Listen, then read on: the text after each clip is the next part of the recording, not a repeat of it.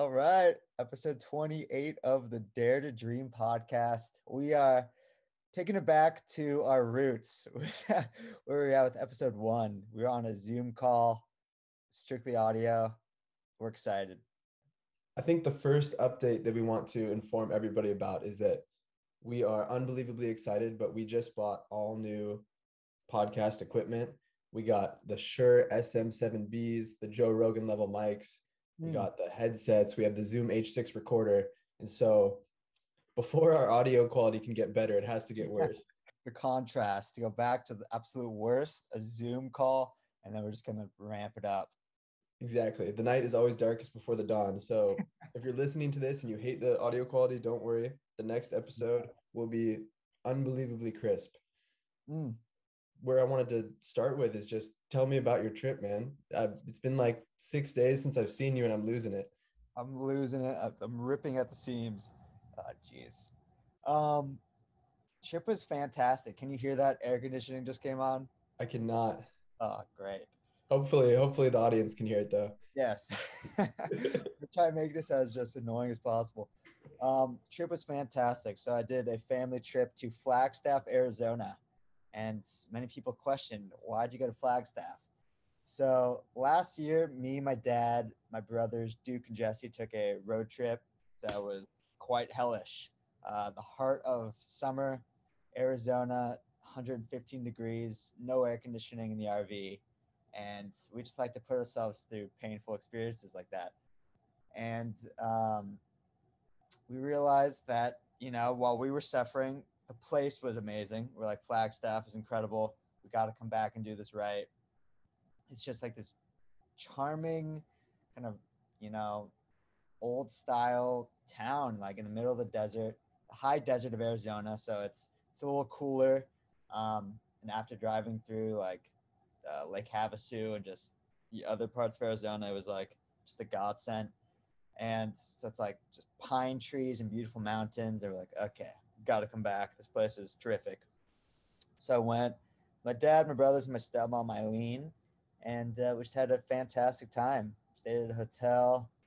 Felt like a good old childhood family trip, and just did a lot of thinking, a lot of reading. Um, we're gonna get into it, but I mopped as I read the entirety of uh, "The Beautiful World Our Hearts Know Is Possible" by Charles Eisenstein, which I, I came across this man. He's a he's a writer and public speaker and a social philosopher um, on Aubrey Marcus's podcast.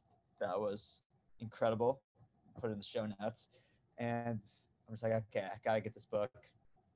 And uh, it had a huge huge impact on me and i think it's just the beginning um, but just being out there like in the desert just like spending time just thinking and taking 5 a.m forest walks and just taking photos and writing it was just like man it just fired me up. And so the book is all about this concept of interconnection. So basically the, the the story of the world that we currently reside in and that's led up to this point has been kind of the story of separation Mm-hmm. so it's it's kind of where all of our pain and struggle and anxiety and worry comes from it's the fact it's like i am separate from the other from other people from the earth from the cosmos we're all separate beings having these separate experiences and while that, you know, he doesn't deny that we all are having separate experiences. I'm not gonna like explain the entire book. It's it's very complex, and I don't want don't want to not do it justice. Um, but you know, it's basically just seeing that in interconnection. It's that we're all having the same experience, just through different eyes and through. And then if we, if we kind of see the world in that way, if we see that I am the earth and I am um, I'm every person I come into contact with, why would I want to make you suffer? Why would I want to see myself against you and cause you pain and cause the planet pain? And, um, you know, it's like, in this just time in history, it's like, it's crazy because we actually are seeing that this construct, the story that we've been living in, isn't as certain and like necessary as it needs as it as you might think it is. Kind of just we're born into it, and um, you know our, our our story tells us that it, it's always been this way. And I mean, probably don't even think about it because we're we're just living it, but it really doesn't have to be this way. We we have the choice to um, in every little action. What, what was like one of the, the biggest takeaways from the book is that it's not necessarily like our big world changing moments, our biggest accomplishments that like define us and will change the world. It's our smallest actions on a day to day basis that change the energy in the universe, that change everything. And he obviously he goes into it's like a mixture of like personal stories that have proven I mean, he's not trying to really prove prove anything, but it's just a lot of personal stories that show you how possible miracles are, um, and that interconnection is just the, is the path to healing that we really need, and compassion and love, and instead of you know, it's everything that we are we're trying to foster. You know, instead of division, it's all it's, about unity. We all are interconnected beings seeing this world, this human experience just from a different set of eyes. And we need to be there for each other. Yeah. And I haven't read the book yet. I'm really looking forward to reading it. But in listening to that Aubrey Marcus podcast with him, I loved how he talked about, he said specifically, it doesn't have to be this way. And that really, really resonated with me. And I think I've shared this story with you before, but ever since I was a little kid, I believed in magic. And I thought that one day my teacher or my wizard or some sorcerer would come out of the woods and be like, You're a magician, you're a wizard, Harry. And basically just be like, Oh yeah, this this normal life where everyone seems sad and miserable and unsatisfied. Like this is all a facade. This isn't yeah. the real world. Like this is just hiding this magical world where people love each other, where there's genuine human connections, where people are passionate about what they do for a living. And like i still have that. Like i can't shake this feeling that it doesn't have to be this way and that there is a better world. And that's when i heard the title it's is it a more beautiful world our hearts know is possible? Yep the more beautiful world our hearts know is possible. It just resonated so much i think we all know deep down that there is this world that's better and like sometimes we're afraid to even entertain the thought because if we get our hopes up and then we go back to a reality that isn't fulfilling us. It can be really devastating but listening to the podcast was just phenomenal. I felt like he was speaking directly to me and i would love to hear more uh, of your takeaways from the book. I know you said there was a, a portion that you wanted to specifically highlight yes i will be, i'm to tell the story that he, he goes to at the end yeah it's like um it's like a heart's know is possible. So it's like even if we don't, even if you haven't read the book, even if we like haven't even entertained the thought of like interconnection or anything, it's like what is mi- we all have the we all have the moments like what is missing in my life. I know it has. I know there must be something more, but we can't put a finger on it, or we're afraid to because it goes against what we're led to believe we should be doing, and that's like the most frightening thing of all. And going against what what you know what society deems is just what we've always known and how we've gotten to this point. Um, measuring success by how much money we make measuring success by how we look and social status and how we even measure our own self-worth. It's like our hearts know that there it doesn't have to be this way and, and yeah man extremely powerful um yeah i i'll read the end here it's uh quite the, the short story. Chapter one. Oh, so, gathering of the tribe. Once upon a time, a great tribe of people lived in a world far away from ours. Whether far away in space or in time or even outside of time, we do not know. They lived in a state of enchantment and joy that few of us today dare to believe could exist, except in those exceptional peak experiences when we glimpse the true potential of life and mind. One day, the elders of the tribe called a meeting. They gathered around, and one of them spoke very solemnly. My friends, she said, there's a world that needs our help. It's called Earth, and its fate hangs in the balance. Its humans have reached a critical point in their collective birthing, the same point our own planet was at one million years ago, and they will be still born without our help. Who would like to volunteer for a mission to this time and place and render service to humanity? Tell us more about this mission, they asked. Is no small thing. A shaman will put you into a deep, deep trance, so complete that you will forget who you are. You will live a human life. In the beginning, you will completely forget your origins. You will forget even our language and your own true name. You will be separated from the wonder and beauty of our world and from the love that bathes us all. You will miss it deeply, yet you will be unable to name what you are missing. You will remember the love and beauty that we know to be normal only as a longing in your heart. Your memory will take the form of an intuitive knowledge as you plunge into the painfully marred earth that a more beautiful world is possible. As you grow up in that world, your knowledge will be under constant assault. You will be told in a million ways that a world of destruction, violence, drudgery, anxiety, and degradation is normal. You will go through a time when you are completely alone, with no allies to affirm your knowledge of a more beautiful world. You may plunge into a depth of despair that we, in our world of light, cannot imagine. But no matter what, a spark of knowledge will never leave you. A memory of your true origin will be encoded in your DNA. That spark will lie within you, inextinguishable until one day it is awakened.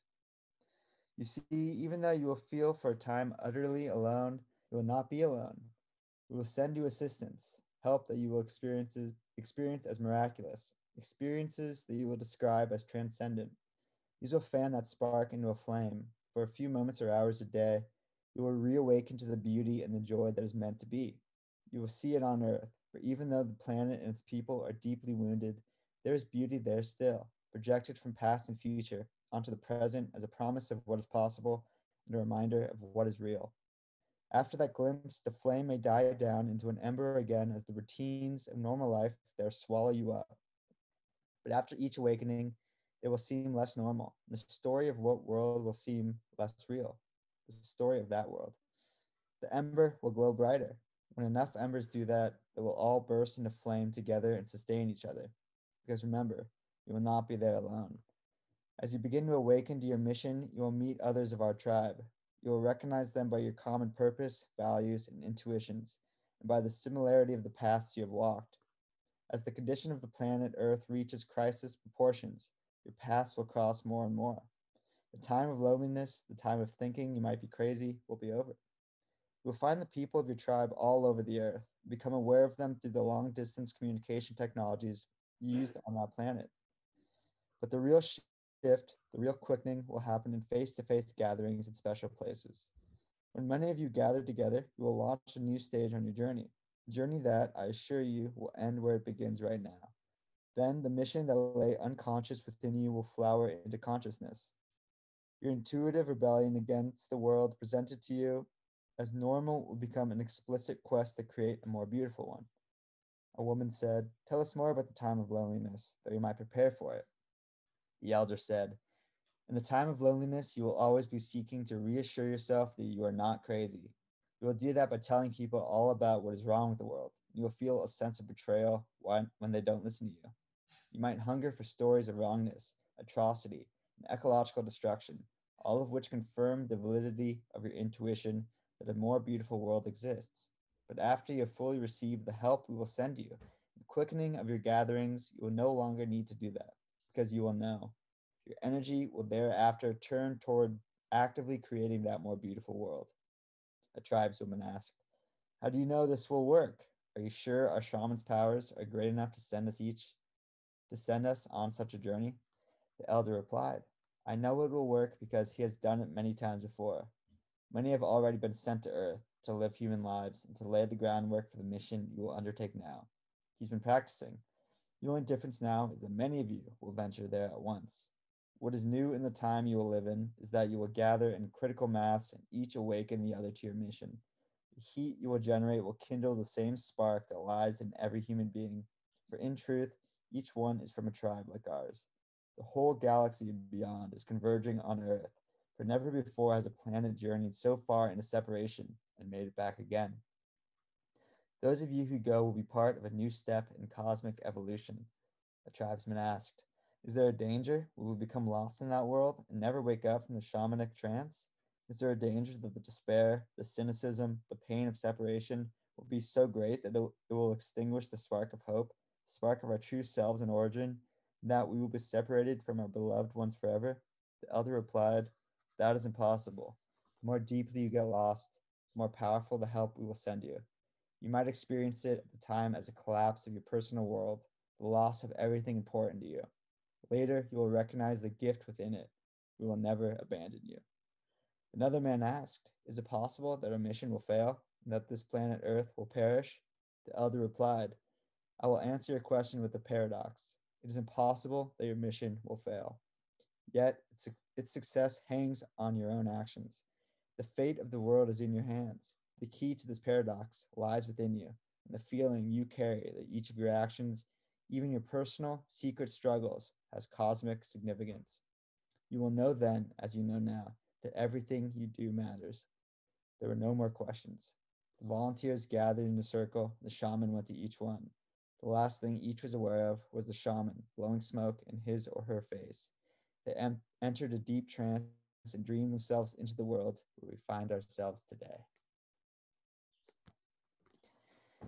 Boom. Wow. That is such a powerful story on so many levels. Crazy, right? Definitely have felt I definitely have felt multiple times in my life that I'm taking crazy pills and my beliefs and this hope I have for a better world is unexplainable and I don't know where it comes from. And when I listened to this story, when I heard it on the podcast, I was so moved by it. And it's really cool because it reminded me of some some teachings from uh, a spiritual counselor that I met with one time. And so I'm not even sure if I fully believe this theory myself, but she was talking about how there's okay, so I'm going to take a step back. Basically, according to her belief system, we are souls having a human experience and Vincent Van Patten or Gregory Benedict is one book in the bookshelf of all of the lives that our soul is going to live. And souls live very many different human lives in an attempt to grow and evolve and ultimately attain like the highest level and go back to source or whatever you want to call it. And what she was saying, if you buy into this explanation of the world, is you have these things called soul contracts where you your soul comes back to earth at a specific time in history um, takes on a specific body is you choose your family and your circumstances so that you can fulfill a specific mission.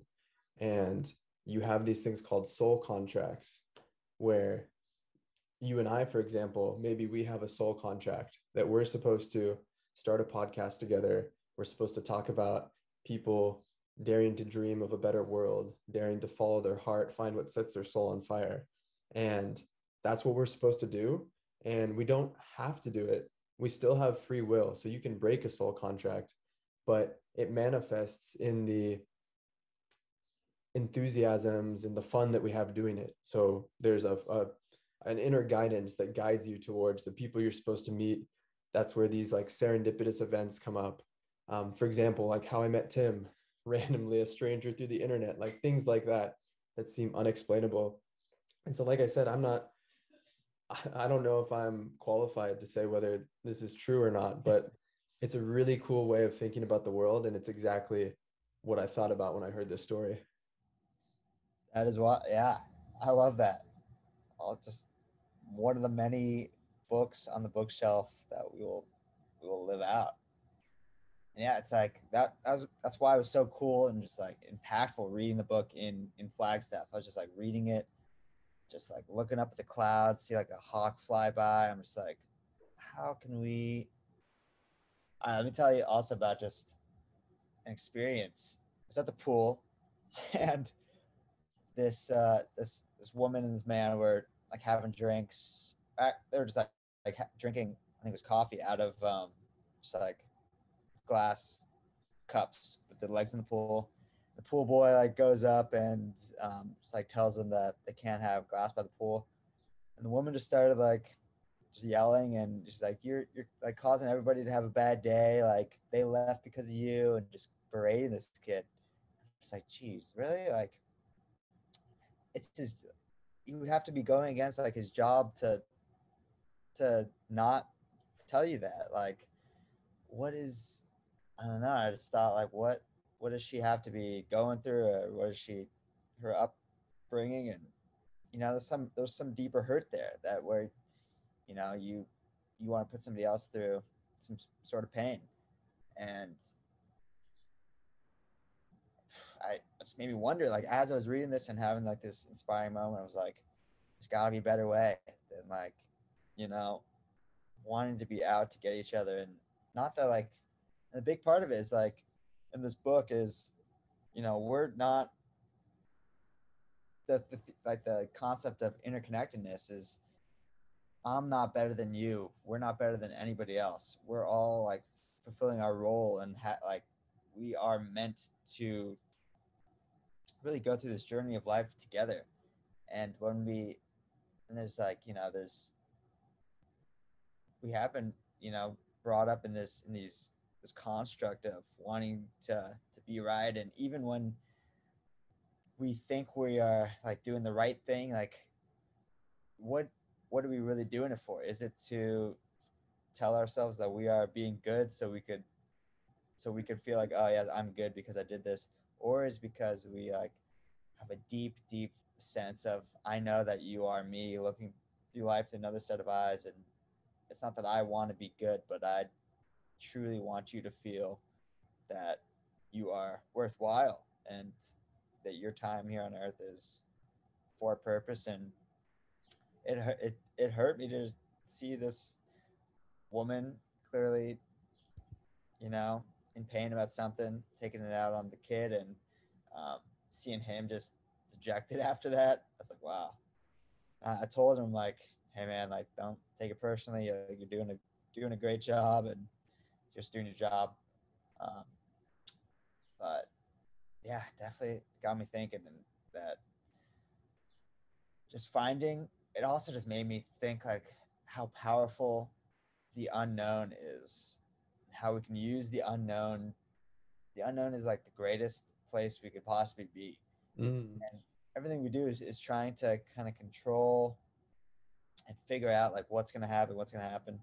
But when we just find stillness in the unknown and when we accept it's like he was awesome about the book is he says like he does provide like he's obviously a very intelligent person he does provide a lot of like facts and um you know other sources and everything but he's like you know you have an option here. You can either be you can either believe i'm not going to try to prove this theory of interconnectedness. It's like at the end of the book so he does provide a lot of like i guess just reason to believe it.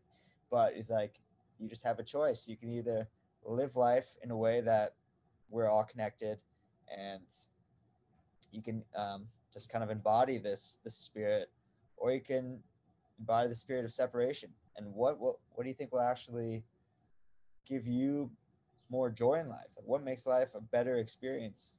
Is it believing that we are all connected or believing that we're separate beings and that we have to kind of prove that that we have to prove that we are right that we are better than the other that we're more worth love than the other and it's really just a choice and just having faith in the unknown that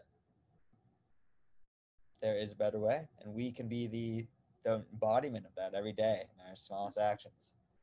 That's what's always interested me about believing in spirituality or if it's a religion or just believing in some sort of benevolent force that has our back and that's going to help us find the people we're supposed to meet. It's going to help us achieve our mission and what we're supposed to do is because it is unknown. Like it's unprovable. You'll never know. Yeah. maybe maybe maybe you find out in the last 10 seconds of your life. I don't know. I haven't been there. But why wouldn't you choose to believe in a better world in a benevolent force that's going to help you out?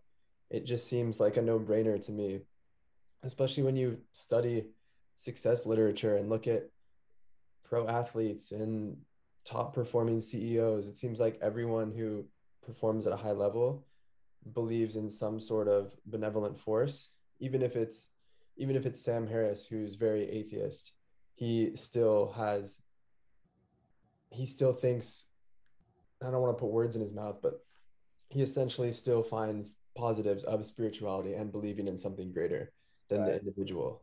And yeah, like it just seems like such a positive force and that you're going to be so much happier than if you only focus on yourself and try and do everything alone. Try and yeah. like stack all your toys in a in the corner and not let anyone play with them. I know it's crazy, but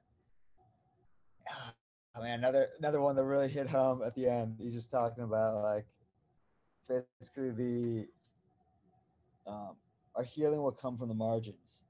How can how can it be otherwise as the center falls apart? It will come from the people and places that were excluded from full participation in the old story of the people, and that thus preserved some piece of the knowledge of how to live as interbeings.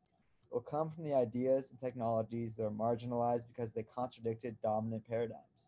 These include technologies of agriculture, healing, energy, mind, ecological restoration, toxic waste remediation. This is the one that hit home. It will engage the kind of skills that a present system suppresses or fails to encourage. People who have languished outside or dominant economic institutions, working for very little, doing what they love, will find their skills and experience highly valued as pioneers of a new story. So it just made me confident that if we do seek what we love and there's got to be a better way than just toughing it out and doing what we don't love to you know forego or put off happiness for the future. There's no reason why we can't seek meaning and joy by doing what we love in the moment. Yeah, and if we can have any part in reworking kind of the societal narrative around seeking, that would be a huge win in in my book because I think currently, and I think we're shifting out of this, but it seems currently that when you hear of someone who's, you know, trying this for a year and then doing this for a year and then they're traveling to India to go live in an ashram, it's always like, oh, like that person's so lost.